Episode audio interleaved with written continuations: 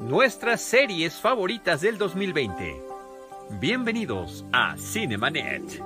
El cine se ve, pero también se escucha. Cinemanet. Con Charlie del Río, Enrique Figueroa, Rosalina Piñera y Diana Azul. Cine, cine, cine y más cine.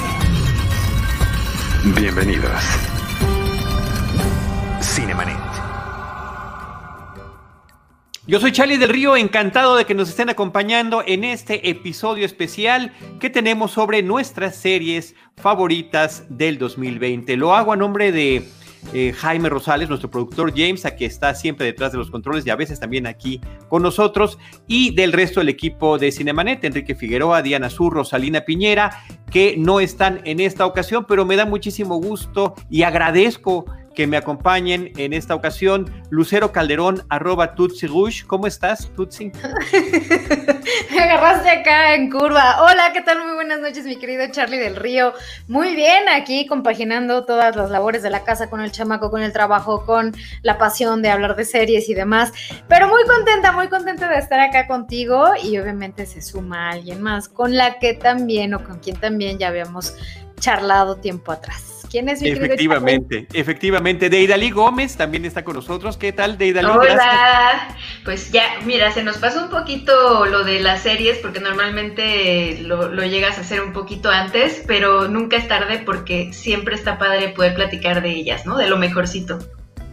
Justamente la semana pasada que hablamos de las películas favoritas del año, Diana Su decía, ¿hasta cuándo es válido platicar de lo mejor del año pasado? Yo dije, yo fui muy, ya, yo soy el más barco siempre del equipo Cinemanet, dije hasta marzo, yo creo que hasta marzo todavía uno puede seguir recomendando, inclusive más allá, o sea, cuando eh, yo nací, La Dimensión Desconocida tenía muchísimo tiempo de haber concluido y sigue siendo una de mis series favoritas y la sigo recomendando mucho, ¿verdad, Eidali? Sí, todo el tiempo está recomendando este capítulo en específico. Oigan, este, eh, rápidamente, eh, agradecer eh, Tutsi Gush el tiempo. Tutsi y yo nos vemos casi cada semana en Cinema Tempo Streaming, un proyecto al que también les invitamos a que nos acompañen. Por cierto que esta semana abrimos el Patreon de Cinema Tempo, patreon.com Cinema Tempo, por si quieren apoyar al producto. Al proyecto es el mismo productor, además Jaime Rosales, el que está detrás tanto de Cinemanet en la producción como de Cinema Tempo ahí están, ahí está justamente el Patreon de Cinema Tempo. Así que, y esta es la primera ocasión en que tú ya nos había acompañado en el episodio del, o en, la jornada del 15 aniversario de eh, Cinemanet. Pues esta es la primera vez que coincidimos en ese espacio de, de Cinemanet, que vas a ver que es un poquito distinto también eh, Tutsi. Y de Idalí, que ha formado parte of de Cinemanet desde hace muchos años y que también eh, pues fue un apoyo fundamental y una gran compañera en, ese tiempo que me tocó a mí estar en Efecto TV. Yo sé que las dos tienen muchas actividades eh, de Idalí en ADN 40 y en otras cosas que está haciendo Tutsi Wish eh, con el Excelsior, con su hijo. Yo no he lavado los trastes, pero aquí estamos. Aquí estamos encantados de acompañarnos. Saludo, por supuesto, Enrique Figueroa. Dice, qué gusto ver a Tutsi en Cinemanet y qué chido ver a Diana Gómez de Idalí de regreso. Así que nos manda un abrazo virtual. Parece que es un hashtag Virtual. Y Giselle Manríquez García dice, hola Charlie Lucero de Dalí, siempre es el momento de hablar de series. Más vale tener una lista pendiente para momentos de crisis y espacios de descanso. Sí, correcto Giselle. Muchas gracias por acompañarnos y por hacer ese comentario, porque así es. No sé si antes de comenzar, eh, tú si quieras mencionar también las condiciones distintas en las que vivimos el 2020 y que nos permitieron ver más o menos series. Eh, ¿De qué manera cambió el 2020 tu acercamiento a las series eh, antes de entrar justamente a nuestras listas de las cinco favoritas? Cambió muchísimo porque pues ahora efectivamente estás metido en casa, claro, no se acaba ni el quehacer, ni los trastes, ni la comida, quienes son papás o mamás, pues atender a los chamacos, más el trabajo y demás, creo que cambió muchísimo. Sin embargo, también al no tener opción de salir, porque yo siempre he sido pro, quédense en casa, los que puedan, evidentemente, pues sí, hay momentos en los cuales dices, bueno, ok, ya cumplí con esto y esto y esto, ahora quiero desafanarme un rato, quiero distraerme, ser feliz un rato y te pones a consumir algún proyecto de plataformas, que es como lo que pues en este momento está muy en boga, por lo mismo de la situación, eh, que pues lo tenemos como a la mano y además han salido otras plataformas eh, tipo Disney Plus, que de pronto sube un contenido original único, más lo que ya habían hecho años atrás, y pues es la opción. Entonces yo creo que sí ha cambiado mucho, creo que la gente está consumiendo más contenidos de plataformas por el contexto que estamos viviendo de la pandemia, confinamiento, que ya casi vamos a cumplir un año pues en marzo, y eh, pues sí se disfruta, pero yo creo que sí también estamos resolviendo muchas cosas, siempre lo digo, estás resolviendo muchas cosas en un mismo espacio y a lo mejor no te permite tanto clavarte al 100 eh, y más cuando tienes un hijo, mi caso de tres años, que bueno, pues a cada rato quiere algo, eh, que mamá esto, mamá lo otro, mamá lo que quieras, ¿no? Entonces a veces es como, ok, stop, pausa, vamos a hacer algo más. Eh, pero bueno, pues es, es, como la manera en que encontramos ahorita de entretenernos, de consumir contenidos, cultura, entretenimiento, eh, pues sí, a través de las plataformas. Y eso ha permitido que, claro, eh, dicho todo lo que les comento, pues bueno, yo también sí he podido ver un poco más en comparación de cuando estás en la calle, estás arriba, estás abajo, estás no sé qué, ¿no? Sí, sí cambió, pero creo que ha sido también como para nutrirte de, muchísimo más. He visto más cosas este año y vaya que vemos muchas cosas en el cine, o cuando íbamos al cine, eh, este año he visto muchísimo más de lo que vi en otros años previos en cuanto a plataformas. De acuerdo, de acuerdo. Ahorita, ahorita comparto más porque hay unos puntos ahí en común que yo también quisiera compartir. Deidali, cuéntanos en este, tú que también eres, eres cinéfila y seriéfila, eso también tenemos en común y lo descubrimos hace algunos años trabajando juntos. Cuéntanos cómo estuvo tu 2020 en ese sentido. Pues fíjate que a mí me pasó eh, lo contrario, o sea, normalmente yo veía más tele, o sea, veía más series que, que películas y este año pasado vi más películas, como que me puse al día con otras, o sea, en el mismo encierro, con otras que me faltaban. Entonces dejé un poco de lado las series, no sé por qué, o sea, como por preferencia, como por buscar. Eh, pero justo creo que eh, mi elección número 5 de este, esta, este top que vamos a hacer de las mejores series, sí tiene mucho que ver con las, el contexto en el que estaba en ese momento de la pandemia, que era el mes de julio, ¿no? Entonces, si quieren se los empiezo a comentar, pero sí, em, digamos que a mí como que las las series pues es el único entretenimiento que, tenías para, para salir un poquito de esta pesadez que tuvo el año, ¿no? De tanta tragedia, tanta tristeza. Entonces mi, mi elección número 5 es una serie de terror que eh, cuando yo la recomendé eh, en el canal, bueno, pues me decían, ¿qué crees? Este, no la voy a ver porque no me gusta el terror, no me gusta, estamos viviendo cosas ya muy feas como para verte encima terror. Y yo decía, no, o sea, es lo contrario, porque esto es fantasía y tú lo sabes, ¿no? Que no te va a salir un fantasma. Entonces a mí me desestresa este susto, ¿no? Eh, me desestresa estar viendo esta, este panorama, pues liberar emociones, pero, pero en una manera donde sabes que no es real. Ok, ¿vas a abundar más sobre la serie o eso o esa ya la dejamos así? Porque ¿en dónde está? Eh, eh, ¿Cuántos capítulos son? Danos ese tipo de detalles. Ya te digo el nombre y todo, ya voy con el número 5. Oh, no, no, no, no, déjame, no, tienes razón, tienes razón. Déjame hacer nada más también mi repaso. Eh, también, obviamente, pues este año atípico que hemos tenido. sin duda, yo vi más series y yo soy seriéfilo desde niño, desde muy chiquito más series que nunca en mi vida por el tema de la pandemia, pero también porque, y eso lo comenté en el episodio de la semana pasada, dejé de ver mucho cine. Para mí, justamente em, en casa, con la serie siento que te puedes estar un momentito y de las películas siento que en mi caso hay que estar extraordinariamente más atento, ¿no?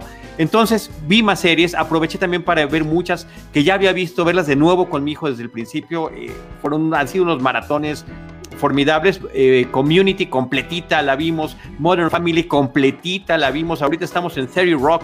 Eh, ya en la segunda temporada, más todo lo nuevo. Y además, justamente en febrero, marzo, inició el proyecto de Cinema Tempo, en el caso mío y de Tutsi Cinema Tempo Streaming, y tenemos ese compromiso semanalmente, estar recomendando algo que hayamos visto completo, y con una adición allí, yo también, así como Tutsi eh, atendía mis recomendaciones, yo atendía las de ella y vi muchas cosas que si no fuera por eso, Tutsi, no las hubiera visto. Mm. Menciono a Ana, que no quedó en mi top 10, en mi top 5, pero sí quedó en mi top 10, sin duda. Ana me gustó muchísimo, me parece una apuesta arriesgadísima, o el candidato, o Zero, Zero, Zero, y muchas otras cosas que tú sabes y que ahí están todas guardadas en Cinematempo. Entonces sí, me parece que es una parte relevante y que maratonear en pandemia, eh, ya sea que esté uno teniendo la oportunidad o no de quedarse en casa, me parece que es una gran distracción. No sé si compartir tanto esta eh, de Idalí, de, de, entrarle de lleno al terror, que también lo hicimos con algunas de las series que vimos,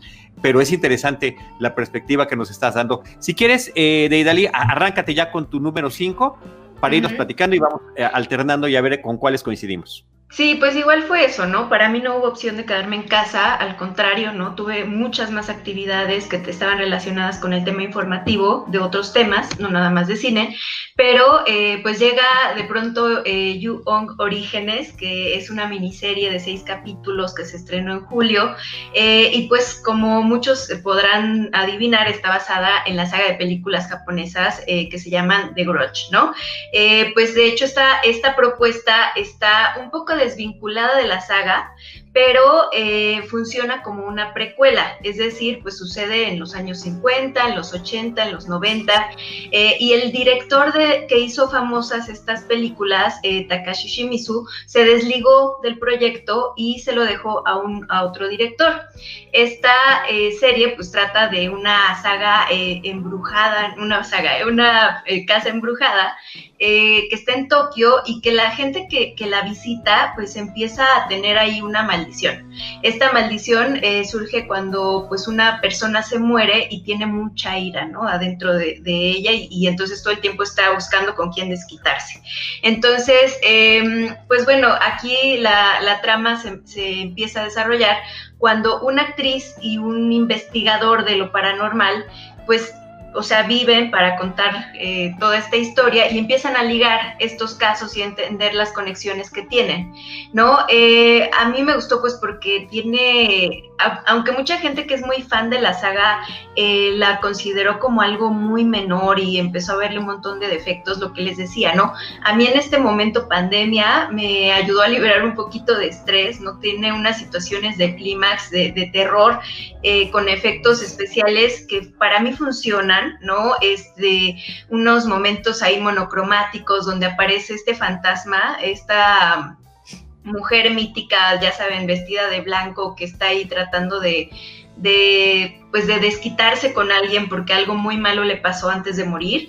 Entonces, eh, pues aparecen, exacto, ¿no? Ahí está. Es, eh, eso es, es, es, de lo que más me llamó la atención.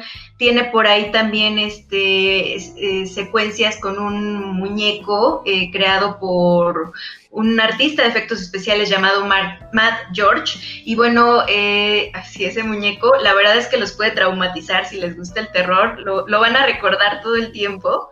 Eh, y bueno, les, decía, ¿no? Es una serie que, que tuvo unos problemas grandes en cuanto a su narración por, no ser lineal, por estar haciendo saltos en el tiempo.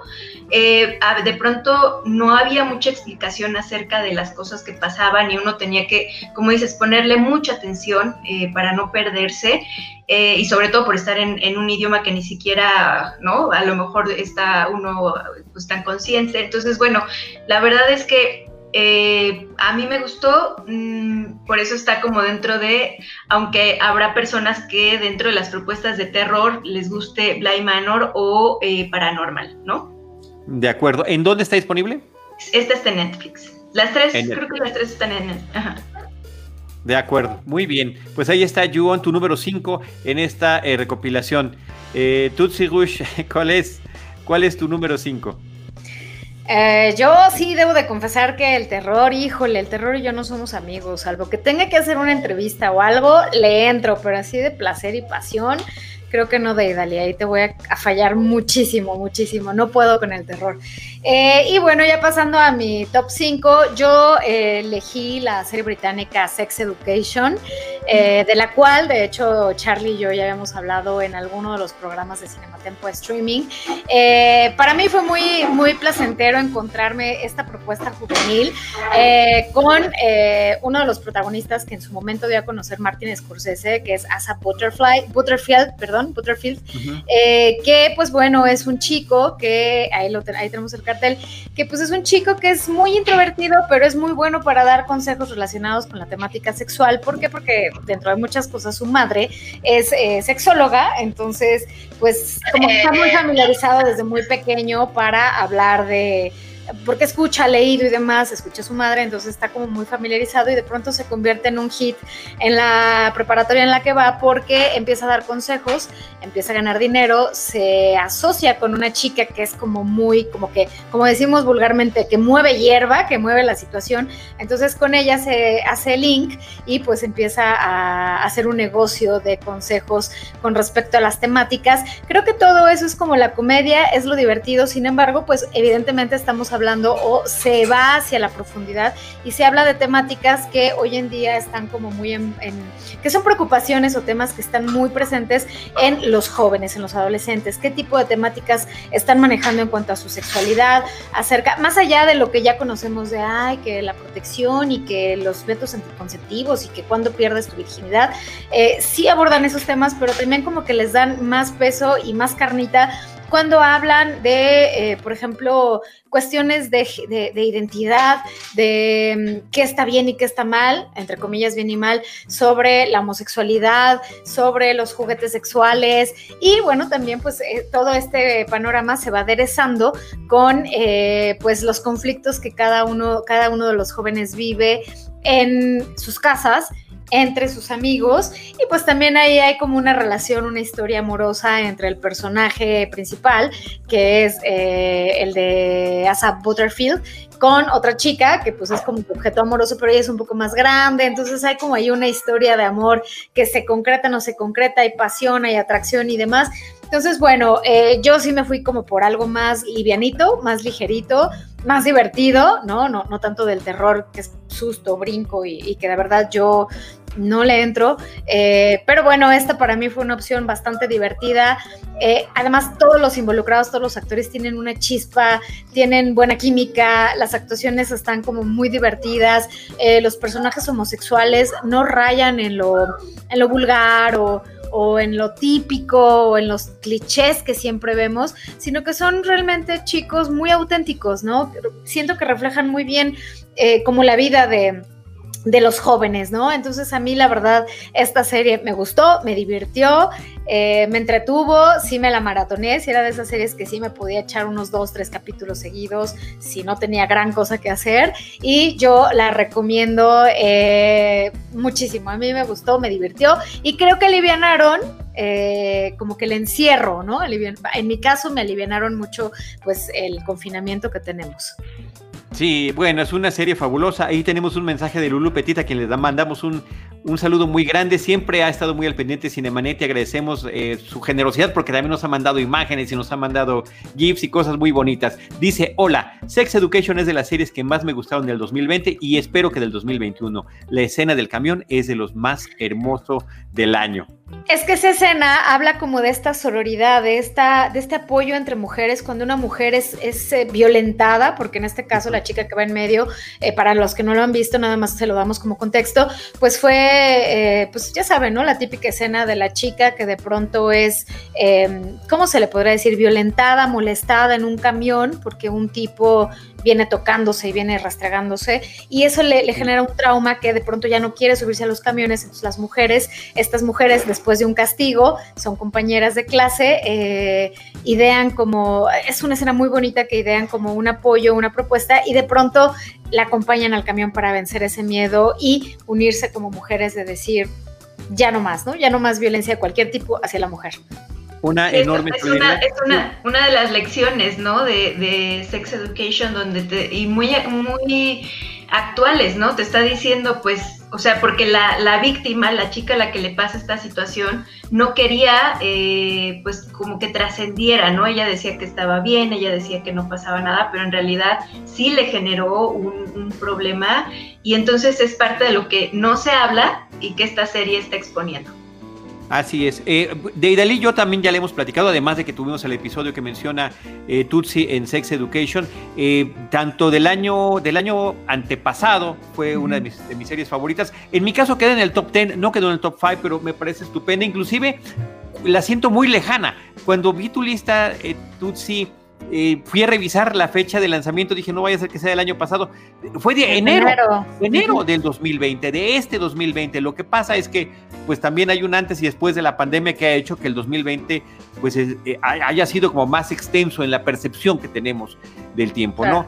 Estupenda serie con ese homenaje enorme que tiene al cine de adolescentes que manejaba John Hughes, traído a el siglo XXI, un poco atemporal por el manejo de dispositivos que no es tan intenso como en realidad es en nuestra época y bueno, ubicado en un pueblito de la Gran Bretaña, pero me parece fantástica serie, súper recomendable. Está en Netflix, va en su segunda temporada y por eso Luli Petit dice que espera que la tercera esté igual de buena. Estaremos, por supuesto, en la expectativa. Leidalí, no sé si quieres añadir algo sobre esta. Sí, que esta es de las series que sí tienen más vida, ¿no? Y que, y que esperamos, por ejemplo, Gillian Anderson también, este, yo seguro va a ser parte de nuestra lista más adelante, ¿no? Con otras, otra serie, pero es muy importante su participación en esta serie también. Sí, así es, sí es sensacional. Como la mamá de pues, Otis. La mamá de Otis, justamente, y, y la, serie, la película con la que lo conocimos muchos a este jovencito, pues era ni más ni menos que Hugo. Tú mencionaste a Martin Scorsese, Tutsi es la película de Hugo, ni más ni menos. Bueno, nos vamos con mi número 5. Mi número 5 es de Mandalorian, una serie de la que también hemos hablado mucho en familia, con amistades, en, en un episodio previo de Cinemanet. Eh, también ya la estuvimos abordando, pero me parece interesantísimo, ahorita ya va además en su segunda temporada, pero ambas temporadas nos llegaron formalmente a México a partir del lanzamiento muy reciente de Disney Plus, además era como la carta de presentación, además de todo el contenido clásico y, demás que tiene esta plataforma recientemente llegada a nuestro país. Me parece que es una eh, estupenda... Em, extensión del universo de Star Wars, del universo de la Guerra de las Galaxias que yo amo y adoro desde que soy niño, pero que también al, ser fan eh, de la trilogía original y de las películas eh, clásicas, ciertamente he tenido mis tropiezos con las ediciones especiales, con las precuelas, con las secuelas, con las historias de tipo precuela como la de Han Solo o sorpresas gratas como la de Rock One. Pero me parece que a través de los diferentes episodios que ha tenido esta serie de The Mandalorian ha conectado muy bien con el universo original, también con eh, Clone Wars y con las diferentes versiones y me parece que lo ha hecho de una manera donde rinde un homenaje muy interesante y donde además nos ofrece personajes interesantísimos. La rudeza eh, y anonimato del Mandalorian, contra este ser que estamos viendo ahí en pantalla, que es Grogu, o también conocido como Baby Yoda, equivocamente conocido como Baby Yoda, que de verdad hace las delicias de los espectadores con el encanto que tiene y lo que se logra con esta relación de personajes eh, que podrían ser totalmente opuestos. Eh, me parece sensacional y es una gran recomendación para quienes quieren incursionar, conocer o expandir el universo de Star Wars. Me parece que de Mandalorian, creada por John Favreau, que le ha impulsado y además se ha unido con mucha gente muy talentosa para llevarlo, incluido Pedro Pascal, en, esa apuesta también tan interesante de estar con su casco durante toda la serie y tener que realizar expresión corporal y que aunque no le veamos los ojos, su rostro o su sonrisa a través de sus movimientos y de su relación con Grogu podemos inferir muchísimas cosas. Me parece un logro impresionante y qué bueno que ya la tenemos en esta plataforma que es Disney Plus en dos eh, temporadas de 10 episodios cada uno. Así que bueno, ahí está esta recomendación. Em, eh, Dayana, cuéntanos de Idali. Fue, ¿Cuál es fue, el, fue, el, año de Pedro Pascal, ¿no? También este 2020. Sí, Así como en su momento fue de Adam Driver, yo creo que este fue de, Pedro Pascal, que estaba en todos lados y le iba muy bien. Lástima, ¿no? Que, que fue un año tan difícil. Y digo, yo creo que para los fans de, la saga fue muy refrescante eh, de Mandalorian. O sea, como que te, vino a traer otra vez la ilusión, si es que estabas decepcionado por las últimas entregas, ¿no? Que a muchos no, no les gusta, pero sí como que es una manera de, ver este universo diferente. O sea, yo me sentía como en el parque, ¿no? De, Disney, así viendo a, los personajes aparecer por primera vez. Creo que eh, sí tuvo esta función de, de volver a animarte en cuanto a que sí se puede contar historias interesantes todavía, ¿no? Sí, y conectarlas muy bien con el pasado, sin que lo estés forzando. Me parece que eso está sensacional. Dice Lulu Petit, ¿cómo que hasta el 5? Los pocos minutos de Luke Skywalker empujó hasta el, el I May Destroy You y hace valer lo pagado por la membresía. Lo hace, pero hoy hemos recibido tantas cosas este año que eh, siempre es difícil organizar nuestras listas, ¿no? Pero sí queda, sí queda en mi 5, sí queda en mi 5 eh, de Mandalorian y además hecho con mucho cariño. Por cierto, me está recordando el productor Jaime Rosales que siempre se me olvida. Tenemos un super chat, quienes nos están viendo otra vez de eh, YouTube, del canal de YouTube de Cinemanet. Pues también si quieren apoyar a esta producción y estos esfuerzos que estamos haciendo, ahí se puede lograr a través del super chat. Así que muchas gracias. Ahora sí, eh, vas de Idali con tu número 4. Número 4, no vamos a profundizar porque nos podemos quedar aquí toda la noche. Eh, Dark este, 3, ¿no? Eh, se estrena en junio y tiene ocho capítulos. Eh, la, segunda tuvo ocho, la primera tuvo diez. La primera, nada que ver, todo el mundo decía es un Stranger Things alemán, era la primera serie original de Alemania, entonces tenía como ahí una carga que se fue liberando poco a poco. Eh, hasta esta última temporada, pues que te, llevó de la desaparición de estos niños en diferentes décadas hasta estas familias que iban viajando en el tiempo y trataban de cambiar ahí la, realidad.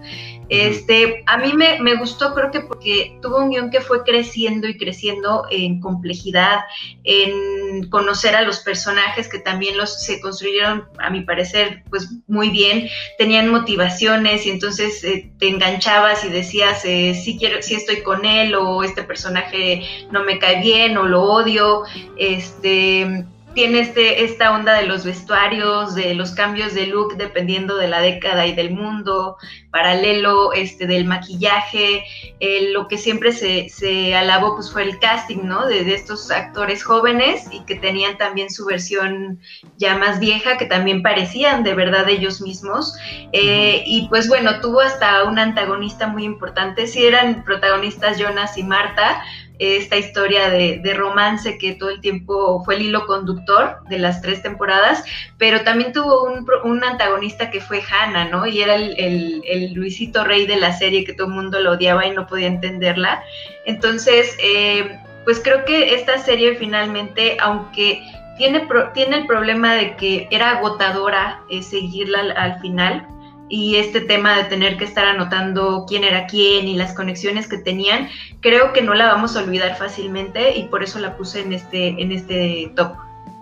Pues fíjate que puede tener que intervenir, aunque le toca a Tutsi. También está en mi número 4. Eh, justamente a mí me parece un proyecto interesantísimo y uno que, al igual que la, serie japonesa que estabas mencionando, y en este caso esta alemana, pues yo no hablo ni, ni japonés ni alemán, no podías voltear ni prender la luz, ni a levantar un vaso de agua, ni nada, porque perdías lo que se estaba diciendo, había que estar al pendiente de los subtítulos y más aún de la historia y de quién era quién y en qué época los estabas viendo. Daban ganas, así como cuando veías Game of Thrones, de poner en tus paredes como como psicópata de película, eh, quiénes son los personajes y los conductores y demás, o como de Seven, ¿no? Como de la película Seven, o hacer cuadernitos con todas tus anotaciones, porque era demasiada información. Sí, te cansaba, era verdaderamente agotador, pero también era emocionante estar descubriendo en qué época estaba, quién representaba a quién, el casting formidable, impresionante de, personajes en tres distintas edades eh, que, estaban representando a la misma persona y las conexiones que había entre ellos. Complejísima porque estabas constantemente yendo del pasado al presente al futuro. Eh, qué, gran serie. Eh, no estoy tan contento con el gran final que tiene pero el viaje me parece que fue maravilloso y eh, digamos no tan malo porque no, no hay nivel de comparación con lo malo que fue el de Lost, ¿no? Que termina en una decepción brutal. Esta no es una decepción, simplemente uno dice, ah, ok, fin, bye, le cambio, ¿no? Es una serie para no olvidar, pero sí, muy dark para estos tiempos, como, como su nombre lo indica. No sé si vimos sonreír a los personajes en algún momento. Qué difícil. A, ver a mí me deprimió, creo que me deprimió mucho, de verdad. Sí, pero, pero te, envuelve por completo y me parece que eso está padrísimo. Así que Dark también está en mi número 4, ahí estamos coincidiendo. Tutsi, ¿cuál es tu número 4? Bueno, nada más como acotación de lo que decían, para entender este universo de Dark, eh, era muy recomendable meterse a Twitter y ver todos los memes que hacían y las conexiones de cuando la chica que te gusta es tu tía, ¿no? Entonces ahí ya como que entendía, o vaya, estaba como muy fácil o más sencillo, ¿no? El poder entender. Pero sí coincido, es una serie que... Ajá, sí, exacto, ¿no? Pero, pero en Game of Thrones luego, luego lo entendías, ¿no? De las relaciones, aquí no tanto. Eh, y bueno, pues eh, también en su momento lo hablamos Charlie y yo también en Cinema Tempo Streaming. Y mi número cuatro es una serie de Apple, Apple, Apple TV eh, que se llama Terán. Es una serie que hasta ahorita solo ha entregado una temporada. y la verdad es que pues es una producción israelí, griega, griega israelí. Y pues no son actores que sean tan cercanos a nosotros, ¿no? Como a lo mejor eh, otros norteamericanos o españoles o franceses y demás. En esta, pues no, la verdad es que son, son actrices y actores de, Irán y de Israel. Por ejemplo, la protagonista es Nif Sultan, que es esta chica que estamos viendo. ¿Y de qué va? Es una serie que trata sobre eh, una gente israelí infiltrada en las filas iraníes que tiene como misión eh, hacerse pasar por iraní para eh, ingresar a algunas plantas nucleares de Irán y desactivar eh, pues todo lo que tiene que desactivar para evitar una catástrofe em, mundial, ¿no? principalmente, bueno, con, con, el conflicto que hay con Israel, pero que tiene trascendencia o impacto a nivel mundial. te la echas muy rápido, de verdad sí es una serie que yo también ahí sí me pasé una tras otra, capítulo tras capítulo lo disfrutas muchísimo, te tiene al borde del asiento, siempre estás como, ¡Ah! ¿qué le va a pasar? ¿La van a agarrar? ¿La van a atrapar? O sea, creo que de hecho eh, la, mm, la, manejan de tal manera que, que, logran el cometido de que el espectador se clave, no lo vea tanto como, ah, este, ay, qué flojera, o ay, qué predecible, ay, ay, claro, no le pasó nada. No, o sea, aquí sí pasan cosas, sí hay sangre, sí hay acción, sí hay eh, intriga, sí hay complots, ¿no? Creo que está tan bien llevada, tan bien eh, creada, escrita y demás, y actuada, que hace de Terán un buen producto que realmente se recomienda. Em, a mí me gustó muchísimo y eh, se me hizo un proyecto verosímil, más allá de lo que les decía como que, ay, o sea, ay, claro, es de acción, hay que flojera. No, creo que está súper, súper bien realizado y es una gran propuesta eh, de Apple TV. Y ver un tipo de, de historia de espionaje distinta a las convencionales que llevamos décadas viendo. Exactamente, por eso les decía, los actores no son tan cercanos, ni esa historia, porque incluso a mí me pasó que justo cuando empecé a verla, eh, pues yo no, yo no entendía el contexto político, ¿no? Como que sabes un poco, pero no estás clavado, que hizo que yo me pusiera a buscar. O sea, que dijera, a ver, ¿por qué tienen este conflicto? ¿Desde cuándo tienen este conflicto? ¿Qué está pasando? Eh, y ya ahora que escucho las noticias me hacen como más, eh, me resuenan más, porque de pronto digo, claro, ¿no? O sea, no es mi realidad, no está tan cercano, existe el, fenómeno, existe el caso, existe la situación de conflicto, pero eh, pues es muy lejano para nuestra dinámica que estamos pegados principalmente a Estados Unidos y es como que la información que siempre nos está llegando, ¿no? Y creo que eh, nos abre las puertas el panorama y es una buena opción para maratonear. A mí me encanta cuando una serie o una película me, invitan a investigar un, más sobre un tema para tener contexto. Eso la verdad que eh, lo disfruto mucho y también compartir eso cuando, cuando tienes a alguien que sabe sobre eso, invitarlo y que nos hable de ese tipo de temas. Así que está padrísimo. En plan, por supuestamente jocoso, nuestro productor Jaime Rosales dice, Terán se parece a Tacubaya. Y dice, y, ni salen gringos además. Muy bien. Querido Jaime. Deidali, ¿cuál es tu número 3? Número 3 es The Crown, esta eh, serie que se estrenó en noviembre con 10 capítulos. Eh, tiene, se me hizo muy inteligente el, el, nombre, o sea, ya viéndolo a la distancia, porque yo me imaginaba al principio que la serie nada más iba a hablar de la reina. Pero entonces te empiezas a dar cuenta de que se puede expandir tremendamente y centrarse en cada uno de los, de los miembros de la familia eh, real británica. Eh, y, bueno, este fue el caso de esta temporada, donde eh, pues aborda más el, tema del príncipe Carlos, de cómo conoce a Diana cuando era una chavita y pues este nos como que a modo de chisme, pues y ficción, mucha ficción, aborda eh, cómo se hizo este triángulo amoroso con Camila, la actual esposa de, Carlos, ¿no? Eh, pero bueno, yo creo que es una serie que, o sea, hay que, hay que entender que, que Peter Morgan, el, el creador, pues tenía la experiencia de esta película de Queen, ¿no? Que fue de donde se tal vez se origina un poco la idea de The Crown. Eh, The Queen se, estrenó por ahí del 2005 y de hecho estuvo nominada a los, a los premios Oscar por varias categorías. Y bueno, eh, creo que es una recomendación que les hago también, alternativa a esta serie, para que podamos eh, entender de, qué, de, qué, de qué las similitudes que hay, pero cómo es que The Crown evolucionó hacia este momento en el que ya se dan unas licencias para hacer más interesante todo lo que las situaciones, ¿no? Este, sí. No, no, no, sigue, sigue, sigue. Ah, o sea, porque de pronto creo que esta fue la, la, la entrega más morbosona que, que, hay, sobre todo también porque, porque Lady Di genera esta, este efecto en las personas, porque muchas personas eh, se sienten conectadas con ella, eh, pero también está padre como checar que no todo lo que aparece en la ficción es real, ¿no? O sea, algunos ejemplos...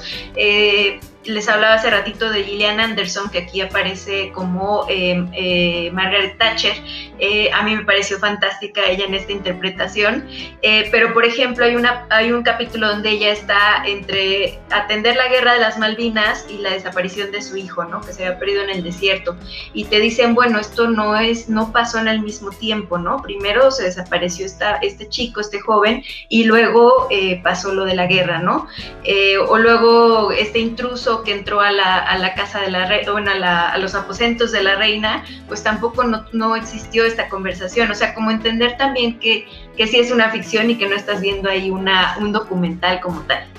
Pero muy bueno bueno, yo, yo nuevamente voy a intervenir. Yo The Crown la tengo en el número 2. Así de impresionante me, me, dejó. Eh, y no nada más por esta temporada. Yo descubrí The Crown hasta el 2020. No había visto ninguna de las temporadas anteriores. Esta fue la cuarta. Existe desde 2016. Después de numerosas recomendaciones, no me apetecía por el propio título. Ni siquiera se me antojaba. Y menos aún, ¿cómo voy a ver yo una serie sobre las eh, vidas de estas personas? Que, son la representación de la inequidad en el mundo. Bueno, me parece interesantísimo lo que a nivel político están, eh, cómo operan este tipo de monarquías, eh, aún en nuestros tiempos dentro de la democracia y cómo son utilizadas en ciertos momentos y sobre todo también con fines de eh, acercamiento con el pueblo propio. Entonces, es una serie de verdad, de verdad apasionante. Tiene una peculiaridad. Cada capítulo es una historia en sí misma. Eh, de, determinada, de determinada época, o sea, no necesariamente van perfectamente conectadas, pueden pasar hasta años entre un episodio y el otro. Y, eh, y, otra extraña es que dentro de estas cuatro temporadas, pues dos actores han representado a los personajes principales, ¿no? Al duque de Edimburgo, a la reina, y no se parecen, ahí sí no hicieron lo que, lo que sucedió con, con Dark que mencionábamos hace unos cuantos instantes, pero están tomando gente con unos dotes histriónicos formidables. El reparto de las, de las cuatro temporadas es, es interesantísimo y la forma en la que están tomando y explicándonos esta suerte de realidad alterna y su Em, eh, su, eh, el contexto histórico y político en el que está inmerso. Una de esas series también, Tutsi, que te invitan a que digas, quiero saber más, quiero leer. Inclusive próximamente voy a hacer algo sobre The Crown con René Palacios, eh, que es un politólogo, un hombre, un periodista y un hombre que le encanta la historia, la política y, las relaciones internacionales para que nos, eche luz sobre este tipo de temas. Una súper recomendación. Qué producción además es impecable la forma en la que los vestuarios, los escenarios, eh, Buckingham, los diferentes palacios a donde están y pero sobre todo las relaciones interpersonales entre todos estos personajes que allá aparecen. Así que es una serie brutal de Crown, súper recomendable. Curiosamente la cuarta que es la que más ha llamado la atención justamente por el chisme, porque históricamente pues es la que tenemos referencias más cercanas. Lady Di o Lady D, como se le decía eh, aquí en, español y en México, estaba en todas las portadas de las revistas durante el tiempo eh, que estuvo viva y por supuesto que su desenlace que todavía no aparece aquí en la serie fue muy eh, pues muy sonado y sigue a la fecha siendo muy interesante. Entonces, bueno, pues ahí está esta, esta serie de The Crown en el número 3 de Deidali, en el número 2 de mi lista y nos vamos, Tutsi, con tu número 3. Mi número 3, yo, yo ando muy internacional, voy a viajar de, de Irán, me voy a ir a... Ay, aquí tengo un conflicto, pero creo que me voy a ir a Italia mi amada Italia. Voy a, hablar de la serie Suburra, que también está en Netflix. Suburra, eh, Sangre sobre Roma, es una serie que se hizo después de que en el 2015 se estrenara una película homónima, Suburra, eh, y pues después vieron el potencial que tenía, porque además digo, está basado en una serie de, novelas, eh, y llevaron a la pantalla una serie que es la que estamos hablando, Suburra, eh, que está conformada por tres temporadas, que por lo que vemos puede dar para más. Eh, y lo apasionante de todo esto es que ves como jóvenes, em, jóvenes como mi hijo que me está molestando en este momento, ves como diferentes jóvenes, eh, ahí los tenemos, pues están, aunque se odian sus familias, ¿no? Por cuestiones políticas de intereses, de dinero, de quién tiene más y quién domina más los territorios de en este caso de Roma, eh, pues cómo tienen que unirse, ¿no? Para ellos hacer su propio grupo y ser los líderes y enfrentarse a todos los eh, mafiosos o los líderes de, pues sí, de, mafias para ellos dominar. La verdad es que es una serie, es, es, yo la definía como una telenovela, no es telenovela, pero yo la definía como tal porque sí me, me dejaba bien picada. Eh, además ves cómo se van moviendo las piezas, cómo ellos mismos iban moviendo las piezas para generar los escenarios idóneos en los cuales ellos pudieran ganar y pudieran ganar la batalla frente a, aquellos hombres poderosos y fuertes que eran los que dominaban pues toda la, la zona o las zonas de Roma. La verdad es que yo se las recomiendo muchísimo. Son tres, tres temporadas y pues los protagonistas son Alessandro Borghi, que vemos que es ese chico rubio que después qué cambiazo le dan físicamente en cuanto a su personaje, que, muchas mujeres visualmente nos enamoramos de, él. Y curiosamente él es uno de los que sí aparece en la película del 2015, ahí lo estamos viendo. Pero Jaime, hazle justicia, ponlo más para acá en, las imágenes del 2020 que se ve guapísimo, seguramente de, de Idalí va a coincidir conmigo, y con Giacomo Ferrara, que son como los dos principales, los dos jóvenes que se están enfrentando y uniendo a sus familias. Cuando esas familias se odian, ellos dos rompen eso para eh, imponerse. Y creo que eh, te deja muy picada. Eh, te decepciona en muchos, en muchos momentos, o sea, realmente te genera golpes emocionales y decepciones porque dices, no, ¿cómo es posible que haya pasado eso? Es que si pasó eso, entonces ya no van a poder hacer lo otro, etcétera, etcétera. Y en esta eh, tercera temporada, no voy a revelar el final, pero quienes ya la vieron coincidirán que te quedas, como dicen los españoles, que flipas, o sea, que dices, ¿qué vi? Perdón, o sea, no puede pasar eso. De verdad eso no puede pasar porque si no ya la historia ya ya, ya no se puede continuar. Eh, realmente eh, te deja muy, muy, este, bueno, es una de las series favoritas, nada que ver con la comedia, aquí sí es pues un poco más de, violencia, de sangre, eh, consumo de drogas, etcétera, etcétera, em, pero tiene momentos muy, muy, muy también como únicos, muy especiales. Y bueno, yo debo de decir, quienes me conocen, que soy súper amante de Italia y los italianos, entonces la verdad es que ver todos los escenarios que me presentaba la serie sobre Roma era para mí revivir mis andanzas por esas calles que todas parecen que estás en un museo o en una zona de arte, o sea, es bellísimo. Entonces, bueno, eh, le tengo un cariño muy especial a esta serie. Y sorry. Y profundamente adictiva, como estás comentando, ¿no? Sí, no, yo la disfruté muchísimo y también fue otra que la, sí me la echaba capítulo tras capítulo, digo, cuando se podía, ¿no? Pero, pero sí, eh, eh, la, cuestión de cómo manejan el poder y cómo se manejan dentro del poder, también con los vínculos que tienen con el Vaticano, que no se me hace muy alejado de la realidad realmente, cuando te das cuenta que también la iglesia en este caso, o no la iglesia, los muchos de los cabecillas de la iglesia, cómo tienen sus deals para que todo funcione en Roma, para que genere dinero, para que se beneficien los que se tengan que beneficiar y pues para que los que consumen las drogas pues sean felices en las calles consumiendo y esnifeando y haciendo todo lo que tienen que hacer. Entonces se las recomiendo muchísimo, de verdad, gran serie. Suburra en Netflix. Así es. Perfecto. Eh, voy a hacer una, breve pausa para platicar con, eh, sobre el comentario de Rafael Hidalgo.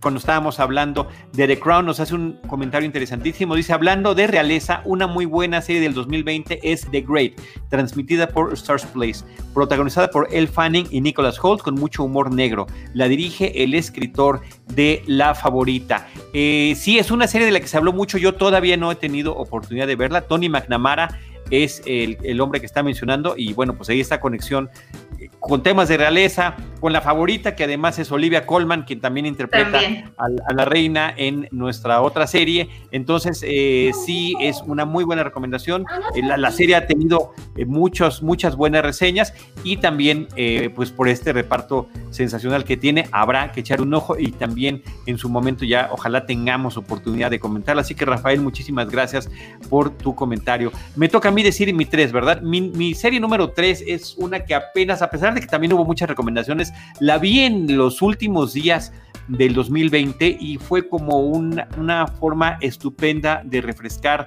el ánimo que teníamos tan decaído por tantas cosas que siguen sucediendo desafortunadamente con esta pandemia, ¿no? Pero es absolutamente refrescante, una, eh, es un curita delicioso y formidable, se llama Ted Lasso. Ted Lasso es una serie que nos habla sobre un entrenador deportivo que es contratado, él es entrenador de fútbol americano en Estados Unidos y es contratado por un equipo de fútbol soccer para irse a Inglaterra a trabajar, porque había sacado adelante a un equipo de americano, pensaron que sería, y hay, hay otras razones, que sería una buena idea traerlo para un equipo que estaba sufriendo muchos cambios y que estaba yendo en picada. Ted Lasso eh, es eh, Jason Sudeikis que hace un trabajo formidable, este humorista, este hombre eh, que, la comedia la maneja muy bien y que aquí nos presenta un personaje que uno al principio podría pensar que no es particularmente inteligente, sí lo es y de una manera que no lo podríamos haber imaginado previamente. Es inteligencia emocional lo que él maneja, independientemente de que no esté familiarizado con el deporte que para él va a resultar novedoso, que va a tener que coachear eh, lo que él impulsa es eh, eh, la, el, ánimo de la gente que está a su alrededor. Y cómo su llegada a este equipo va a cambiar la vida de todos los que están ahí siendo involucrados y por supuesto que el equipo también va a cambiar la de ella. Hay un personaje además mexicano que está interpretado por un actor mexicano que está sensacional, entra, eh, Cristo se llama el actor, me está diciendo nuestro, nuestro productor Jaime Rosales, porque además él es súper fan para Jaime Rosales, esta es la serie número uno del 2020 y posiblemente de la década que concluyó el año pasado. Eh, pero de verdad que se las recomiendo muchísimo. Eh, y, son 10 episodios de media hora que se van como agua y estamos ya anhelando que, se, pueda llegar la segunda temporada. Estaba programada para eh, grabarse en este año con muchas restricciones, pero ya sabemos que también en la Gran Bretaña pues las cosas han estado muy, muy complicadas con el tema de la pandemia y allá hacen burbujas también. nos platicabas tú en algún programa previo de Cinematempo sobre las burbujas que se hicieron eh, para, para, series como eh, Monarca. ¿No? Aquí en México, bueno, allá también lo han hecho y ojalá que tengan oportunidad de continuar este proyecto que es absolutamente optimista y vaya, si necesitamos alegría, optimismo y muy buen humor, muy buenas puntadas que presenta la serie de Ted Lasso, así que es la recomendación que tengo yo en mi número 3. Eh, vas, eh, con tu número 2. Sí, el otro día que estaba platicando con Checoche de Cine Premier, creo que él también me dijo que estaba como entre sus favoritas del año. Entonces hay más personas, yo no la he podido ver, pero hay personas que avalan esta serie. Entonces sí, ve, sí hay que verla pronto, ¿no? y es de Apple TV, es eh, importante mencionarlo para que la puedan encontrar. Oye, paréntesis, paréntesis, perdón, Dalia, habría que preguntarle porque todo el mundo está lavando el trabajo de Jason Sudeikis. ¿Qué opina Olivia Wilde, no? Acerca de su esposo, porque pues bueno, ahorita está con todo el relajo de si se separaron o no se separaron, si Harry Styles, ya sabes, ¿no? Que yo me sé algunos chismecitos de la farándula, si Harry Styles fue el que vino a romper esta relación entre Jason Sudeikis y Olivia Wilde, que eran esposos, y pues bueno, ahorita al parecer creo que Olivia anda con Harry Styles, este ex integrante, si no me recuerdo, es de One Direction. Wow, eh, yo no sabía, yo no sabía ese chismesote, pero de alguna forma también emula lo que sucede en la serie, justamente con la familia del personaje de Jason Sudeikis, con el Ted Lazo del título. ¿eh? Así que qué curioso y que pues, evidentemente sucedió antes de que la realidad los alcanzara. Eh, qué pena y, pues qué bonita pareja hacían, la verdad. Ahí nos está poniendo unas imágenes este, Jaime Rosales. Pero que nos pongan las de Harry Styles, porque además se ve, digo, no, este, cada quien sus drogas, pero pues ella sí se ve un poquito más grande que Harry. Ponlo en Dunkerque, este, Jaime, porque ahí es donde lo conocimos a él en cine, ¿no? Como actor, exacto. Que todo el mundo se sorprendió porque pues esperaban obviamente un fracaso y no lo fue. Hasta nominada estuvo, ¿no? La película. Pues ahí está el chisme cortesía de Tutsi Rush. Muy bueno. esa, sección de los chismes la tenemos que incluir en, nuestras pláticas, ¿eh? Tutsi, me parece muy interesante. Es que sí me sé chismes, sí me sé algunos chismes de la, pues así de amorosos. yo nunca me lo sé, siempre estoy perdido con esos temas. Entonces, mira, ya Jaime Rosales lo pudo resolver. Bueno, pues ahí está el chisme eh, en torno. Perdón, Deidali, que te haya interrumpido. y demás. ¿Quién va? Vas, Deidali. Ya estoy con el 2, ¿verdad? Sí. Las, la serie número 2 para mí del 2020 fue The Voice en su segunda temporada, que, curiosamente tuvo una genial primera temporada así alucinante para mí. Eh, y no, no decayó, al contrario, ¿no? Nos dejó así queriendo mucho más y no lo vamos a tener pronto, bueno, por lo menos este 2021. Eh, esta serie se estrenó en septiembre, la, bueno, la segunda parte, con ocho capítulos que iban diferidos semana a semana, como que aplicaron esta de, de Mandalorian y otras series que nos fueron dando de poquito. Eh, a mí esto, esto no me gustó porque finalmente me hizo que me perdiera un poco, ¿no? Entre las cosas que andas haciendo en la vida real como que ya cuando volví a ver el capítulo me tenía que regresar. Entonces tuve que volverla a ver de cero y entonces fue cuando ya me di cuenta de que era una, gran serie, ¿no? Eh, trata sobre un grupo, está basada en un cómic eh, y bueno, trata sobre un grupo de superhéroes que son corruptos, que les gusta la fama, que siempre están abusando de sus, de sus poderes, pero eh, pues tienen ahí como contraparte a un grupo de humanos comunes y corrientes que tratan de detenerlos, ¿no? Entonces, esto fue lo que conocimos en la primera parte y en la segunda ya nos estamos enterando de que los superhéroes pues no son tan naturales como pensábamos, sino que son eh, digamos, fabricados por medio de una sustancia y que hay una empresa que está moviendo los hilos todo el tiempo eh, para ganar dinero, para ganar poder y para controlar al mundo, ¿no? Entonces te das cuenta de que eh, ni siquiera ellos son tan importantes, ¿no? Siempre hay como algo más, un, interés más, más, arriba.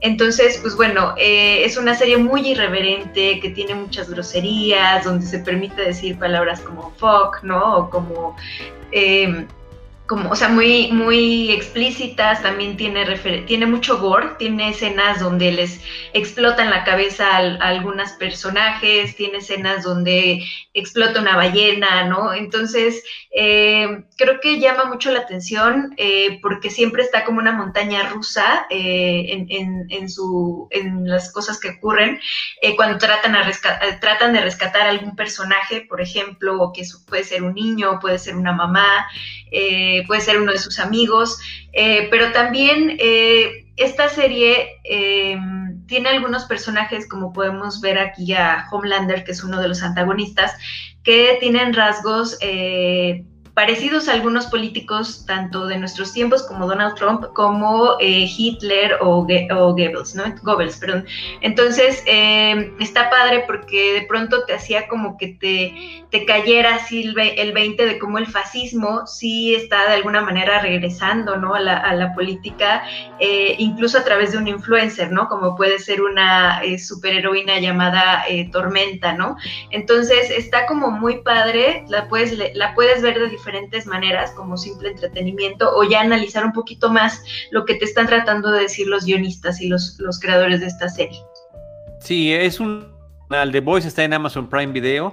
Está en mi top 10, no llegó al top 5, pero me parece sensacional. Es una nueva perspectiva de cómo ver a los superhéroes en la pantalla. Está basada en una novela gráfica de Garth Ennis y el realismo que maneja esta eh, hiperviolencia que podemos ver y sobre todo el papel de los superhéroes como celebridades y cómo, a través de ese papel de celebridades creen que tienen derecho a todo lo que pudieran ellos imaginar o creer al borde de y en algunos casos realmente como psicópatas. Es una serie formidable y además me parece interesante que para quienes desde niños eh, fuimos fans de las historietas, de los cómics y de los superhéroes, de repente tengamos también este contenido eh, con todos los elementos básicos, pero dirigido a un público adulto, a un público maduro. Sensacional la serie de The Voice. Eh, ¿Cuál es tu número dos, Tutsi? Yo ahí sí debo reconocer que yo no he visto The Voice, me la han recomendado, eh, es algo que tengo pendiente, ya lo haré cuando por favor tenga tiempo, porque ahorita hay tantas cosas que ver que a veces dices, ¿a qué hora duermo? Pero bueno, la veré, se los prometo. Pues mi segundo lugar, eh, creo que, es que no sé, mi Charlie, como que me pones a parir un poco de chayotes, porque no sé cuál darle, estoy como en conflicto, pero creo que me voy a ir con, ahora voy a viajar a España y me voy a ir con pequeñas coincidencias, una serie que de hecho yo te, te, comenté y te dije, oye, pues chécala, a mí la verdad es que me ha divertido muchísimo.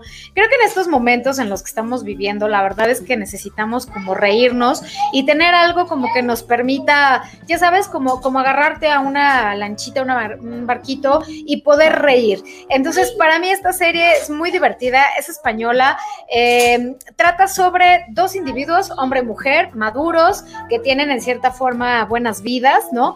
Y que cada uno de pronto empieza a sentir esa necesidad de un reloj biológico, es decir, que cada uno quiere tener un hijo y cómo se ve que son paralelas sus vidas cómo pueden empezar a coincidir en algunos momentos, en algunas fiestas, en algunos lugares, pero no terminan de conocerse. Y tú como espectador estás viendo y dices, es que ellos son la pareja ideal, porque cada uno, claro, es diferente, pero están buscando lo mismo y no se pueden conocer. La vida los pone juntos, los pone en los mismos bares, en los mismos restaurantes, se atraviesan las escaleras, se bajan, lo que sea, y no coinciden. Eh, lo que me gusta de esta serie, eh, que bueno, Charlie ya me decía que algunas cosas no le parecían, yo honestamente no me clavé en esos aspectos técnicos, como Charlie me decía de la música, de es que siento que es como mucho de Chespirito y así. La verdad no me clavé porque a mí la historia se me hizo sensacional.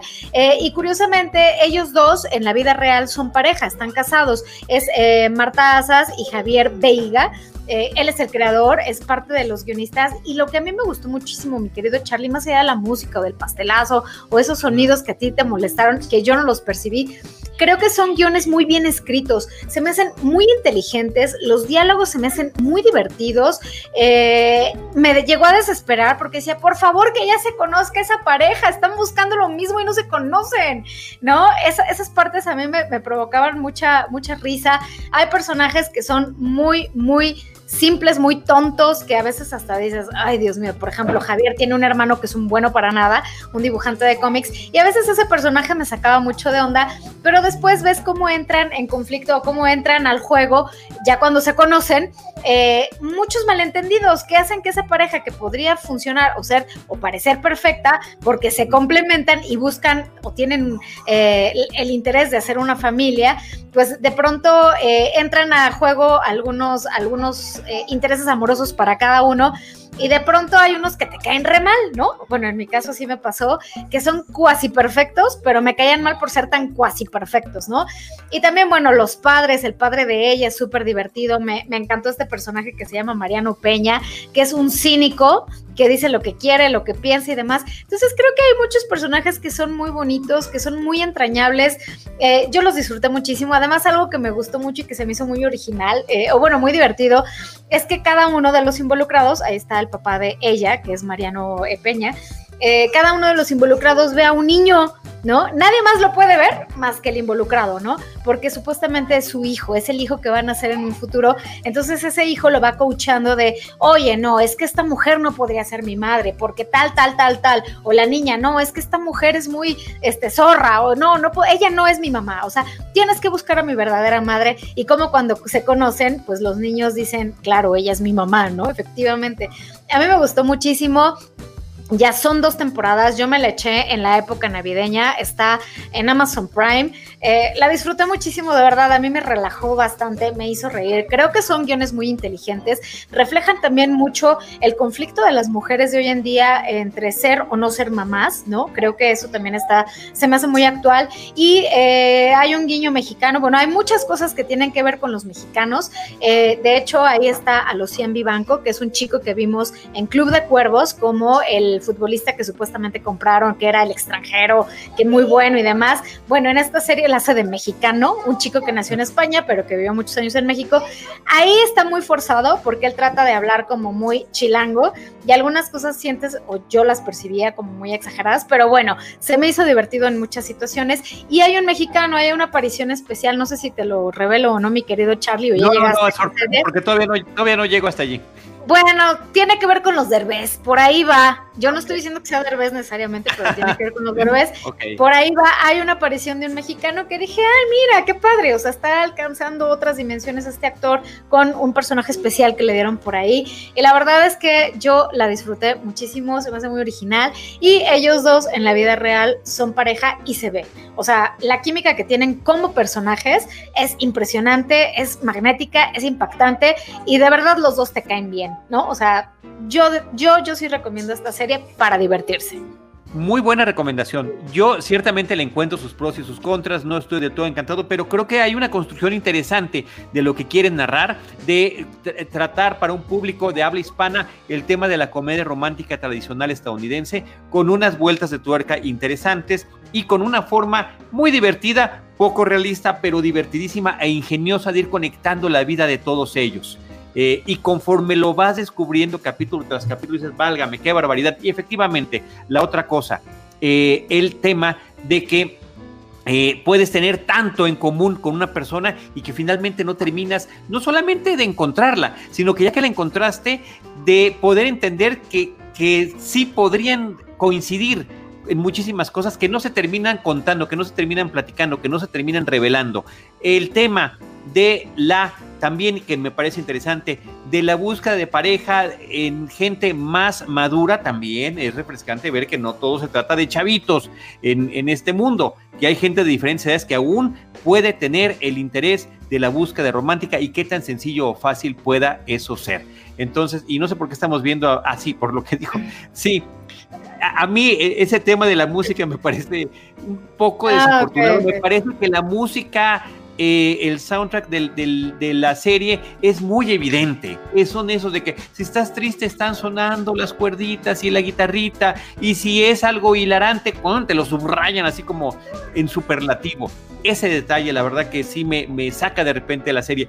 Pero la forma en la que arman un universo eh, eh, de, coincidencias que no son pequeñas, son, son, deberían llamarse gigantescas y magnánimas coincidencias. Está muy, muy bonito. Eh, Aleson 015 dice que también le encanta pequeñas coincidencias. Y yo voy empezando la temporada 2. y algo que noté que me pareció, porque además lo dije en la primera, dije, qué curioso, porque duran casi una hora cada uno de los episodios de la primera temporada. Dije, para comedia romántica, para sitcom, funcionarían mejor episodios de media hora y entro a la temporada 2 y ya son media los episodios y ciertamente funcionan mejor en ese formato. Y también tenemos ese compromiso, tú, ahora que la acabe, de que la platiquemos tu recomendación en Cinema Tempo Streaming. Eh, ya nos falta nada más la número uno, ¿verdad? Yo ya mencioné mi número dos. Eh, porque coincidía con una de, de Deidali que era The Crown. Así que ahí queda The Crown recomendada en la número dos. Vamos con tu número uno, redoble de tambores. Ahí sí no sé si los tenemos en preproducción.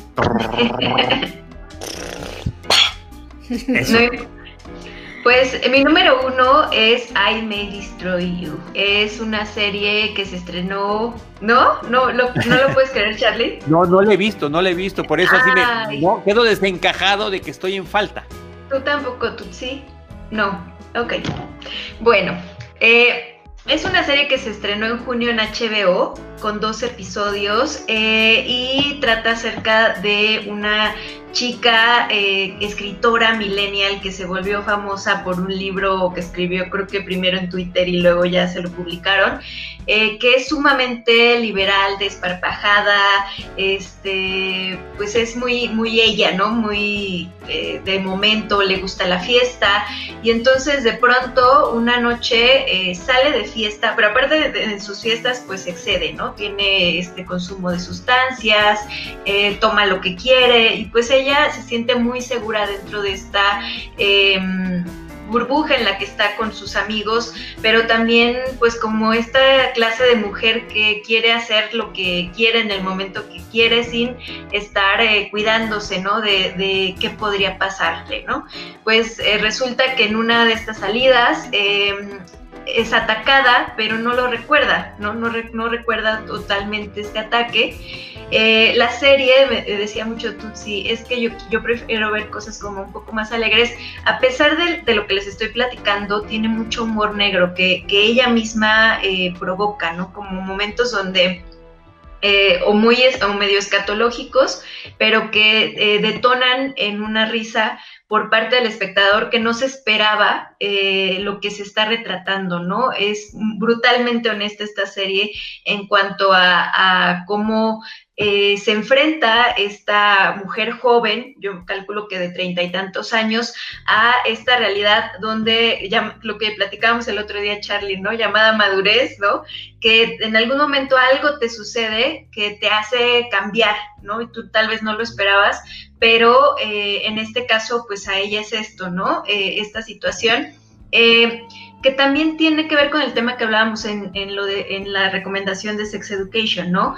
hay algo muy importante dentro de las experiencias de las sexuales del ser humano y es si, si existe o no el consentimiento, ¿no? Para, para que te toquen o para que estés en contacto físico con, alguien más o sexual.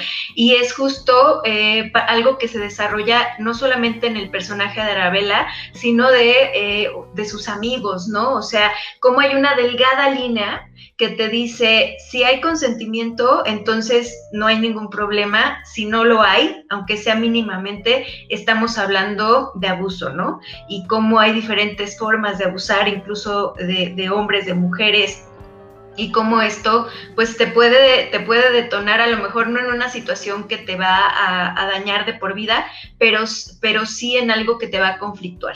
Entonces, eh, quiero decirles que también eh, la protagonista, Micaela Coel, es una mujer que muy interesante, muy prometedora, que debemos de seguir. Eh, la hemos visto ahí en Star Wars como una extra, la hemos visto en una serie de Netflix, ahorita les digo cómo se llama, a Black Earth Rising, este, en Black Mirror también ha aparecido como personajes pequeñitos, pero yo creo que ella es una de las personas que deberíamos de tener en el radar porque eh, se nota que es una mujer que hace cosas siempre interesantes.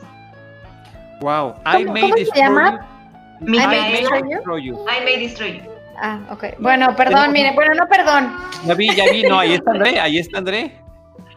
Este, Dice Lulu Petit, I May Destroy es sin duda la serie del año. Creo que en las entregas de premios no tendrá competencia. No dejen de verla, Charlie Lucero, es bellísima. Por eso bromeaba con que Luke la superaba. Ah, era humor negro. Nos estaban aplicando la del humor negro hace ratito y no la pesqué. Estoy mal, porque además el humor negro y el sarcasmo y la ironía se supone que es lo mío y no, no, lo pesqué. Muchas gracias, Lulu Petit, por ese comentario. Gracias, Deidali, por la recomendación. Eh, está en HBO. I May Destroy You en tu número uno. Eh, Tutsi Gush, nosotros sabemos que tu número uno es André, o sea, de eso no hay ninguna duda, y mi número uno es mi hijo también, pero dinos de tus series del 2020, ¿cuál queda en el primer puesto? Eh, no sé si me escuchan bien porque ya estoy como oyendo medio cortado y acá alguien ya quiere llorar porque no sé qué le pasó. Pero mi número uno sería, también le hablamos Charlie, la de, de Undoing, eh, Undoing de eh, Nicole Kidman, Hugh Grant, Donald Sutherland y que fue esta miniserie de HBO que duró ocho capítulos y que este tuvo la particularidad de que iban soltando un capítulo por semana todos los domingos, entonces eso lo hacía como a la vieja usanza, no te daban todo, sino que te van dosificando. Y realmente disfruté mucho, es un, es un thriller, un thriller eh, con drama, con suspenso, eh, bueno, thriller suspenso. Eh, si el final no fue de lo mejor, ¿no? Como que dices, pero creo que a lo largo, o sea, no está mal, pero no fue lo mejor cómo lo, resolvieron. Sin embargo, creo que cada, cada capítulo provocó que realmente quedaras súper enganchado, que trataras de ver eh, de qué va. Va sobre eh, una pareja muy adinerada, vive en Nueva York, eh, tienen una vida de mucho dinero, o sea, sí es gente de dinero. Y de pronto en el colegio de el hijo de ellos se da una muerte. Una madre, una madre de un hijo la encuentran sin vida y vemos cómo poco a poco las vidas de estas dos personas de Nicole Kidman y Hugh Grant, eh, empiezan a tener conexión con ella. Entonces, poco a poco te van planteando los diferentes escenarios de quién pudo haber sido el que eh, tiene que ver con el asesinato de esta mujer y realmente te mantienen igual, ¿no? Ahí como sentado al borde del asiento, tratando de ver de resolver mentalmente quién fue, tratando de fijarte en detalles, en puntos, en situaciones, hasta que, bueno, pues sin spoilerear ni nada, pues te das cuenta de quién fue realmente la persona que está detrás del asesinato de esta mujer. Y todo lo que pasa, ¿no? Todo de cómo el dinero mueve, poderoso caballeros don dinero, cómo el dinero mueve, hace, genera, provoca y eh, cómo los medios también dictan un tipo de agenda de ver qué, qué tipo de noticias van a cubrir y qué tipo de cobertura le van a dar a un hecho cuando se trata de alguien de dinero, porque sin duda alguna en estratos más bajos, pues también cuántas veces no encontramos este tipo de situaciones de asesinatos, de muertes y demás, y no se le da una cobertura como eh, cuando se trata de gente de muchísimo dinero. Y pues ahí también influye eh, cómo como también son los juegos y manejos de poder, ¿no? Como eh, quien tiene dinero a veces puede comprar o puede hacer que eh, las cosas se vayan acallando, ¿no? Que las cosas se vayan tranquilizando. En fin, a mí me pareció una muy buena propuesta de Undoing, eh, también serie miniserie de HBO, y yo disfruté en demasiado. Las actuaciones de todos los involucrados están increíbles, pero qué grata sorpresa tuve con el trabajo de Hugh Grant. Realmente me dejó boquiabierta esta como tonalidad actoral que puede alcanzar a lo largo o que alcanzó a lo largo de los capítulos. Yo la celebré demasiado. Me encantó lo que hizo con este trabajo. Sobre todo porque lo tenemos siempre más identificado en el tema de la comedia romántica a lo largo de su trayectoria. Es como su gran lanzamiento al mundo, no solamente en Gran Bretaña, sino en el resto del planeta, incluyéndonos a nosotros. Eh, y, verlo, sí, efectivamente, con una muy, muy buena interpretación. Es muy refrescante. Y a mí me gusta mucho que sea el formato de la miniserie convencional, ¿no? Que inicia y termina la historia y se acabó. Eso es muy, muy disfrutable. Eh, Lulu Petit dice, eh, The Undoing es como las temporadas de Game of Thrones, de la 1 a la 6 maravilloso, la 7 te dejan con esperanza de que corrijan y la 8 terrible. Eh, en este caso hablando de cada uno de los episodios de esta miniserie. Y Alester Dust MX dice, otra de mis favoritas de Undoing, que es la número 1 en la lista de eh, Tutsi. Y yo voy con mi número uno, eh, que también parece que la vi el año pasado, pero se estrenó en febrero. Es la quinta temporada de Better Call Saul. Me parece que Better Call Saul es una de las cosas más extraordinarias que ha llegado a la televisión. La estamos viendo en México otra vez. De Netflix también se estrena semanalmente. Recordemos que esta serie está vinculada con Breaking Bad, es como una especie de precuela del personaje de Saul Goodman y que eh, por una parte en lo que tiene que ver con su manufactura, con su narrativa, eh, que viene, por supuesto, también vinculada con lo que veíamos en Breaking Bad, eh, tomas desde puntos de vista muy peculiares, eh, que normalmente donde no, no, siempre está ya acomodada la cámara, transiciones, bueno, todo esto lo llevan a un nuevo nivel eh, a lo largo de, de, esta serie protagonizada por Bob Odenkirk, que es absolutamente sensacional, otro histrión que se inicia en la comedia, que es formidable en la comedia de de farsa, es, sensacional. Tiene una serie en HBO eh, que se llamaba eh, Mr. Show with Bob and David, eh, Bob Odenkirk y, y, su compañero. Este que era sensacional y aquí logra momentos eh, enternecedores, momentos de comedia, momentos de drama y bueno, el, la cuestión también del vínculo con las organizaciones criminales me parece que es formidable. Better Call Saul es una de las cosas más extraordinarias que han llegado a la televisión contemporánea. La vemos ahorita como muy lejana, pero su quinta temporada estrenó, ahí está. En este, febrero en febrero de, de este año, de, de, bueno, de este año, de este año pasado, 2020, ¿no? Ya casi va a tener eh, un año, Charlie. Sí, a, a, punto de cumplirlo, a punto de cumplirlo. Entonces, por eso es que te digo que se siente muy lejana, eh, así como la de Sex Education, ¿no? En su segunda temporada, pero que fueron series estrenadas en el 2020, que era uno de los requisitos para esta lista que estábamos haciendo. Así que Better Call Saul en el número uno. Y ya nada más para concluir, eh, seguramente eh, Tutsi y de Idalí se les quedaron algunas series que por alguna razón no entraron, no sé si quieren, aunque sea mencionarlas, cuáles estuvieron en, eh, en la competencia para llegar a este top 5. Deidali Ibas, ¿tienes o no tienes? Mm, no, no, de momento no, porque justo ya las mencionaron ustedes. De acuerdo, algunas ya mencionadas. ¿Tú, si tú tienes alguna que quieras mencionar? Pues no, creo que no. Estaba dudando de Fleabag, pero Fleabag es del 2019. Entonces dije, no, no, no, no, no puedo cometer ese, ese error. Eh, pues es que hay varias. De hecho, hace poco vi una española que se llamaba eh, El desastre que dejaste. Ah, se me fue. Es una española que es con Inma Cuesta, que está en Amazon el desastre que dejaste o algo así. Eh, perdón, la acabo de ver, pero también me gustó mucho. El desastre que dejas, que dejas, ¿no? Que dejaste. El desastre que dejas eh, es una serie de suspenso muy bien llevada, ambientada en la España actual y realmente también es un thriller muy, muy interesante. Y también ves como la, cruel, la crueldad a la que llegan los jóvenes, los jóvenes estudiantes y cómo también uh -huh. se valen de la tecnología para dañar, para hackear, para eh, chantajear. Eh, el desorden que dejas, perdón, el desorden que dejas. Esa la acabo de ver, es española y también la disfruté. Eh, vi otra de Stars, que es la de... Ay, Dios mío, estoy mala con los nombres. Eh, Dios mío. No, ¿sabes qué? Perdón, no, no, quiero regarla, se me acaba de olvidar y es que no encuentro mi listita donde la apunté, eh, pero es de Stars y se llama... Es una ir irlandesa que se habló muchísimo de ella. No, perdón, se y me no, fue ahorita la no. bueno, bueno me, yo le... Ordinary mientras... People. Ah. Ordinary People. Sí, Ordinary okay. People. Esa fue la que, la que también vi y la recomiendo. De, la, de las populacheras, eh, Gambito de Dama, ¿no? A lo mejor se nos fue por ahí que, que se volvió como muy famosa en, en, una temporada. O Ranch también, ¿no? Puede ser la de... Sí, sí, sí, esta suerte de precuela de, de eh, Atrapados en salida, ¿no? del, del, del, personaje de la, de la enfermera. Ajá. Este, yo de, de, y a lo mejor coincide ahí tú, sí, porque fueron algunas de las que vimos para Cinema Tempo Streaming. Eh, Dead to Me me parece mm. extraordinaria. Afterlife también. De Umbrella Academy, bueno, de verdad que de repente tenía mi amor y odio con la serie. Al final de, de cuentas sí se convierte en un amor muy importante.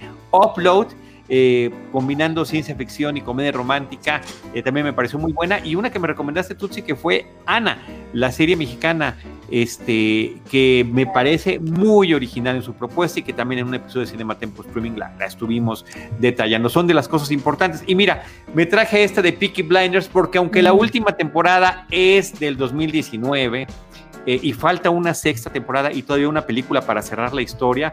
Me parece que es sensacional, eh, vaya, no corresponde al 2020, pero sí es una propuesta increíble de gangsters en la Gran Bretaña, eh, eh, creada por Steven Knight, con Killian Murphy, que está increíble en el, en el rol protagónico, una familia y que empiezan con esta eh, defendiendo su cuadra, defendiendo su barrio, eh, contra otras pandillas y cómo van ascendiendo en términos de influencia, de poder, de economía y también todos los conflictos que van desatando. Una serie violenta, una serie hiperrealista, una serie interesantísima del mundo gángster. Y el Peaky Blinders fue uno de mis grandes descubrimientos. Eh, además fue empezando la pandemia que me eché las cinco temporadas eh, con gran entusiasmo y alegría en, en tremendos maratones. Así que bueno, no corresponde propiamente al 2020, la descubrí en el 2020. Sí, Tutsi.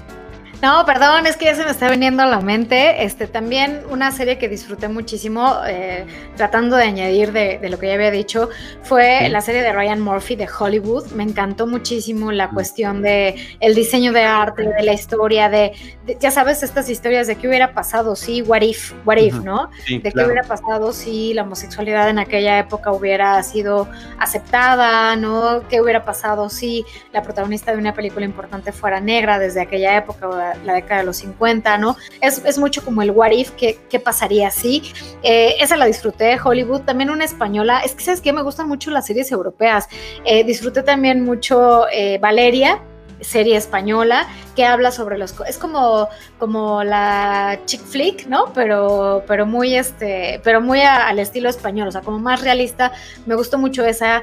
Emily in Paris también la llegamos a hablar también ah, sí, sí es cierto sí muy divertido muy, muy refrescante también exacto entonces creo que hay muchas opciones que, que pues de, las cuales hemos hablado o a lo mejor no hemos hablado pero creo que con tanto lo tanto es lo que vemos que a veces la, los olvidamos o las olvidamos no entonces pues esa, esas series como que ahorita se me están viniendo a la mente que yo las disfruté muchísimo.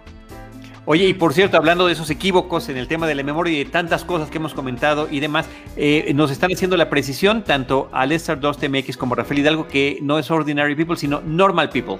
Normal People, perdón. ya ven que les dije que, no me acordaba. Normal People. pero eso pasa cuando nos acordamos de algo por concepto y no por memoria, ¿no? Ajá. Yo así le cambio la letra a las canciones.